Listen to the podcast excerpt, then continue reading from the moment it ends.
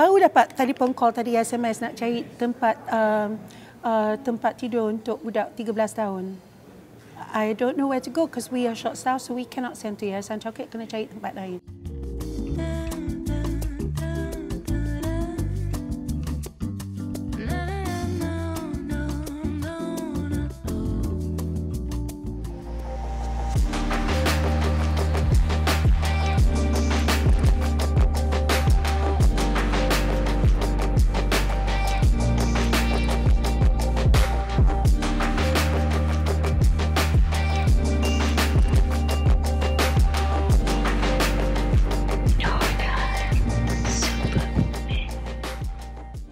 Nona Superwoman dua ribu dua puluh dua, kita membawakan Dato' Doktor Hartini Zainuddin. Terima kasih. Uh, seorang aktivis dan juga co-founder Chow Kit. Ya, Yayasan Chow Kit. Yayasan Chow Kit. Ya. Dato' Doktor, I'm yes, so happy to have you today. I'm so happy to be here with you. So much fun. Berpengalaman seventeen years dalam uh, aktivis and co-founder for Yayasan Chow Kit. Ya. Mesti banyak pengalaman yang Datuk lalui. Ya, betul. Dan kalau kita nak cerita pengalaman itu, mesti banyak. Dan kalau boleh Datuk rangkulkan sedikit dan mungkin sedikit yang menyentuh hati Datuk, yang sampai Datuk tak boleh lupa sampai sekarang. So, pengalaman betul. Memang memang banyak. Kalau nak katakan gaduh dengan polis pun ada, gaduh dengan ibu bapa pun ada, gaduh dengan budak-budak tak ada. Um, gaduh dengan staff. Um, Baik dengan staff, ada ada makcik yang jual pisang goreng kat tepi tu kan, bukannya dia, dia buat, you know, dapat untung banyak. Yeah. Um, so but dia every bulan dia bagi dua puluh ringgit nak, you know, boleh bagi budak makan. So kalau nak katakan dua puluh ringgit tu boleh bayar uh, beli makanan untuk empat budak. Uh, so it's, it's memang menyanyat hati tu satu, tapi I think the motto yang saya belajar dari kerja di pengalaman saya di Chow Kit ialah ikhlas. Saya percaya sekarang keadaan anak-anak uh, yang mungkin kadang-kadang dia orang ter, terdedah dengan...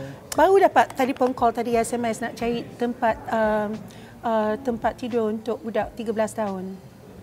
I don't know where to go because we are short staff, so we cannot send to Yayasan Chow Kit, kena cari tempat lain. Nak tengah tanya kawan lah sekarang, nak madu. Ramai, I go around with my flashlight. Ada orang kata budak ni lari di rumah ke, kena, kena tendang luar dari rumah aku sepuluh tahun, kena carilah kat surau ke kat mana. Ada yang terselit-terselit di situ. Ya. Okey Dato', benar ke charity ni memang sebenarnya orang kata untuk perlu perlu dapatkan dana yang besar. Hmm. Okey, so macam mana Dato' berdepan dengan situasi ini? Tebakan muka, minta. Orang tutup pintu, senyum aja lah, pergi cari tempat lain. So we try everything we can. We do with you this. So this is an opportunity dengan platform untuk kami nak bertanya, uh, untuk mendapat dana, untuk mendapat pertolongan, untuk jadi sukarelawan. Uh, budak-budak sekolah kalau nak buat sukarelawan, kami memang short staff like I said. So but there's a screening process. Sehingga kini berapa ramai kanak-kanak yang telah mendapat uh, perhatian ataupun uh, perlindungan daripada Yayasan Chow Kit ni Dato'? Hmm, dalam sepuluh ribu. ten thousand. Ya, so tiap-tiap tahun kes-kes yang ada dalam dua ribu, budak yang datang tiap-tiap hari dalam seratus dua puluh satu. So kalau kita cakap tentang this so big number, ya. Yeah. So cabaran utama yang Datuk lalui?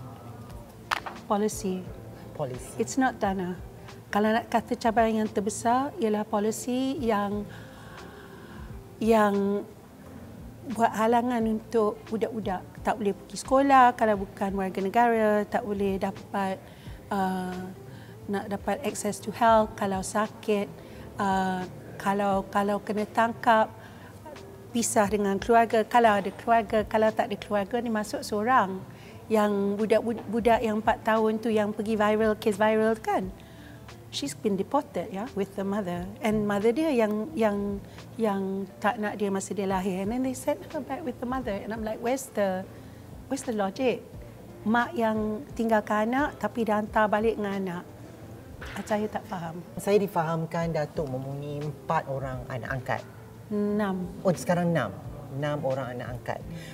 Macam mana tu yang macam uh, maksudnya Datuk dari segi masa, dari segi adakah Datuk Datuk kata tadi sepuluh ribu orang ya. Kan anak-anak, hmm. tapi dalam sepuluh ribu tu enam ini menjadi anak angkat Datuk. Sebab tak ada orang lain yang boleh buat. So kalau anak pertama yang saya buat anak angkat memang baby yang pertama yang ditinggalkan di Chow Kit. Baby yang An pertama. Ya. Um, anak kedua yang saya buat anak angkat memang orang jual, saya beli. So dia baru dapat pasir yang kami buat pergi holiday. She baru dapat lepas sebelas tahun, empat belas tahun. empat belas tahun. Yang nombor tiga orang telefon sebab dia kena tangkap buat eh, gunakan dadah. tiga belas tahun anak orang Rohingya kat Bukit Bintang, dah dua kali polis tak nak masuk dalam penjara, saya kata jangan, kena paksa pisahkan dia dari mak dan adik dia sebab saya dapat um, uh, apa ni, servis dari pengasih semua hantar. Lapan kali dia lahir dari rumah. Dia dah dua puluh tiga, dua puluh empat tahun. Kali ke lapan, he's already doing heroin. So I said tak boleh. We cannot put him anymore in dalam dalam klinik-klinik. So tinggalkan dia kat kat kat Bukit Bintang. I don't know where he is. Number four is Hanif. Hanif has cerebral palsy and he's blind. Oh. Uh, he's also ditinggalkan di Campak. Di Campak. Uh, uh, uh, so he's now ten. Dia kat rumah um, kanak-kanak sebab saya tak boleh jaga tiap-tiap hari. Um, then there's Kyrie who is enam belas tahun. Um, bapa dia meninggal.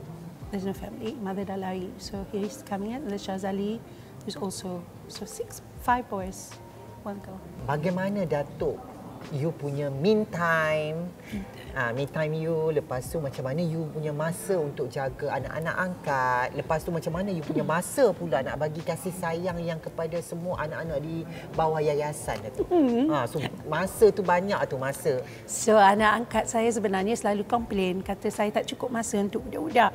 So bila makan selalunya kami cuba makan bersama masa malam lah. Um, saya sekarang duduk dengan ibu saya, so bila saya tak ada budak-budak semua ada ibu dengan orang gaji yang yang adalah untuk, untuk uruskan. Tapi budak pun dah dah besar, dah enam belas tahun, dah empat belas tahun. Um, you know, Hanif semua kat, kat rumah kanak-kanak, so okeylah. Um, tapi dia selalu kata saya memang tak ada. Uh, so kalau makanan makan malam, Zara akan pegang tangan saya dah bagi saya naik atas. Sampai semua, sampai semua, semua dah habis, kami borak-borak untuk setengah jam baru dibagi-bagi lepas. Ada saya terbaca kisah Zara. Eh? Yes. Zara. How you bring Zara dalam keluarga Datuk sendiri. Datuk pakaikan dia cantik-cantik sebab Datuk nak bawa balik berjumpa dengan mak Datuk. Ah, ya, ya, ya. So kalau boleh Datuk cerita sedikit. Oh, yang tu bukan Zara. Itu yang Zahid. Zahid, sorry. sorry ya, so ya. Dia pertama kan. Hmm. So masa tu saya duduk seorang kat apartmen kat Bangsar. So nak tanya sebab saya kena balik kerja. Telah tiga bulan tak balik kerja. So macam mana nak nak memujuk mujuk, pujuk mak saya jaga anak saya sebab saya boleh balik kerja. So saya jaga, saya bukannya cantik, cute. So saya pakai t-shirt panjang, pakai dia diapers, pergi bawa rumah. Mak saya tengah borak dengan kawan saya, saya bawa balik. Saya kata, mak, saya nak introduce ni Zahid, ni anak, uh, eh, ni cucu awak. Dia kata, saya kena pergi kerja, jaga ya. Dan saya lari lah. Itu cerita dia. Itu saya cerita dia. Ha, mak saya kata, oh, anak siapa dia? Dia kata, anak saya, sekarang cucu awak. Bye. So saya lari lah. So, ya. Dan lepas tu bila saya balik dalam tiga jam, saya balik rumah dia tengah suap masakan makan. Ini baju apa yang pakai? Saya kata saya ingat cute. Baju apa, seluar tak ada, kasut tak ada. Hmm. Dah lah, okeylah, dah okeylah. Tapi selepas daripada itu, itu semuanya. No.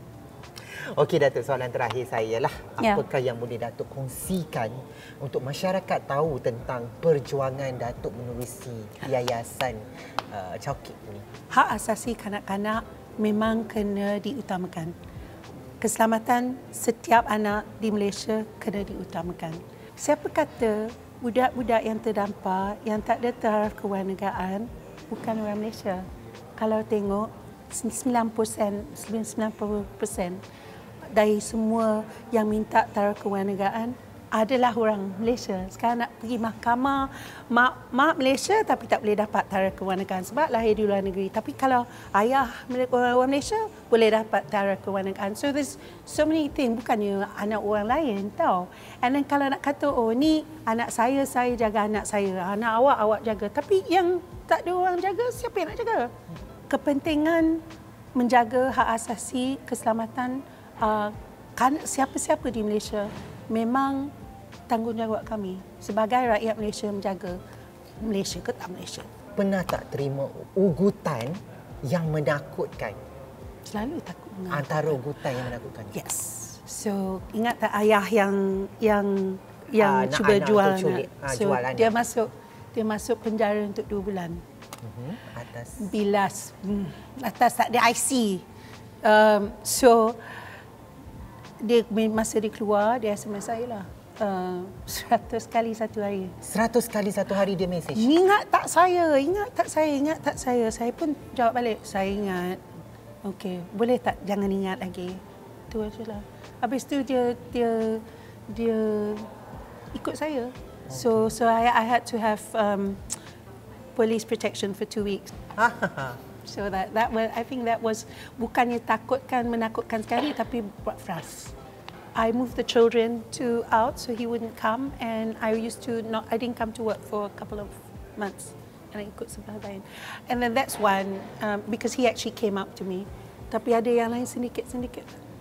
Ada juga mengugut kerana das, uh, Dato' saya, protect. Sebab saya halangkan buat jualan baby kan.